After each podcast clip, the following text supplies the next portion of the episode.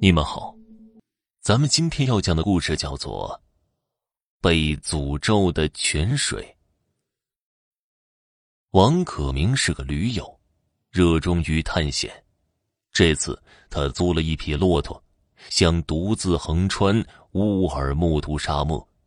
可途中他迷路了，而且已经两天没水喝了。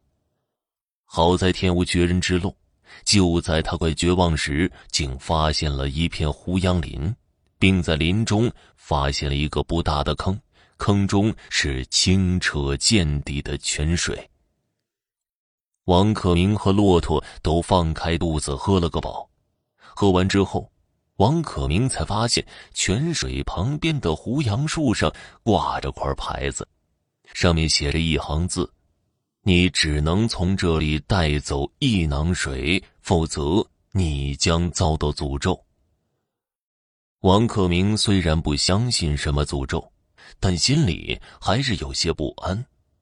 他仔细的观察起这眼被诅咒的泉水，泉眼几乎看不到，坑底铺满了落叶，水坑周围有许多新鲜的动物足迹。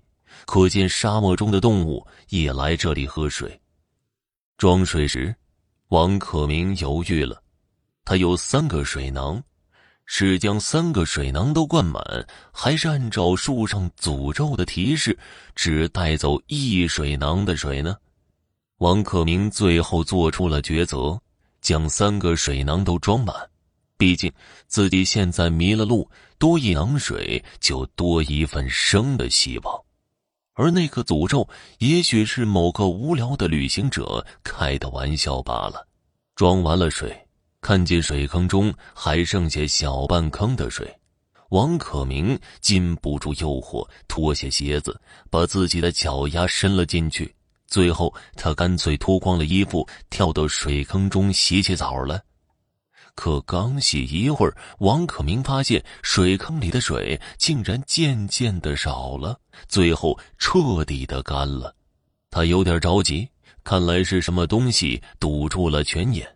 他赶紧穿上衣服，仔细清理坑底的落叶和碎石，可弄了半天也没有找到泉眼。王可明有些后悔了，更有些后怕。他环顾四周，总觉得有双眼睛在瞪着自己，可除了骆驼，并没有其他的动物。王克明急急的逃离那片胡杨林，直到胡杨林已经完全看不见了，他仍然不敢停下来，因为他觉得那双眼睛依然在背后盯着自己。可当他回头张望时，却什么都看不见。难道自己真的被诅咒了吗？走的累了，他卸下骆驼背上的东西，准备休息一下。可骆驼也似乎感觉到了某种危险，躁动不安的挣脱了王可明的手，跑了起来。没有了骆驼，王可明十分懊恼，只得自己扛着三个沉重的水囊上路。走了一阵。他突然发现远处的沙丘线有异样的东西，走过去一看，不由得倒吸一口凉气。正是那匹骆驼，不过已经倒闭在地上了。骆驼的脖子上有伤口，他的血竟然被吸干了。王可明的心头不禁笼罩上了一层阴影。他下意识的回头一看。发现了一个黑影，一闪身躲到了沙丘后面。真的有东西在跟踪自己。王可明拔出猎刀，冲着那黑影躲藏的沙丘大叫道：“我不怕你，有种就出来和我决斗，别装神弄鬼的！”沙漠里一片寂静。王可明又大叫了一遍。忽然。一个黑影出现在了沙丘顶部，慢慢的坐了下来，用冷冷的眼神盯着王克明。那竟是一头狼，它比普通的狼要大得多，颈上有一圈白毛。王可明握刀的手出了汗，在沙漠里被狼跟踪可不是一件好玩的事儿。和狼对峙了一阵，双方谁也奈何不了谁。王可明继续赶路，那狼仿佛知道自己已经暴露，也不再躲藏，只是远远的、不紧不慢的跟在后面。傍晚时分，天气忽然变了，天边黑云翻滚，一场风暴即将来临。就在这时，那头狼登上了沙丘顶部，发出了一声声凄厉的狼嚎，显然他在召唤同伴。很快。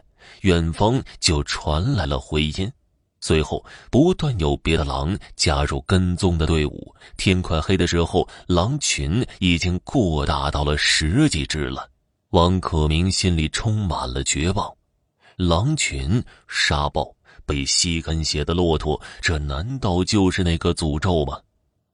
沙暴来了，漫天黄沙，王可明已经筋疲力尽。但他不敢停下来，狼群还在后面不紧不慢的跟着。更让他吃惊的是，狼群的后面隐隐约约多了很多的东西，这些东西远比狼还要大，却都不紧不慢的跟着自己。王可明神经紧张，几乎要崩溃了。突然，一个白色的身影挡住了王可明的去路。红了眼的王克明拔出猎刀，踉踉跄跄的扑了上去。刚扑到白影跟前，他的脑袋就被猛击了一下，随即一头栽倒在地。好了，本集播讲完毕，感谢您的收听。想知道后面发生了什么，那就继续收听《被诅咒的泉水》下集。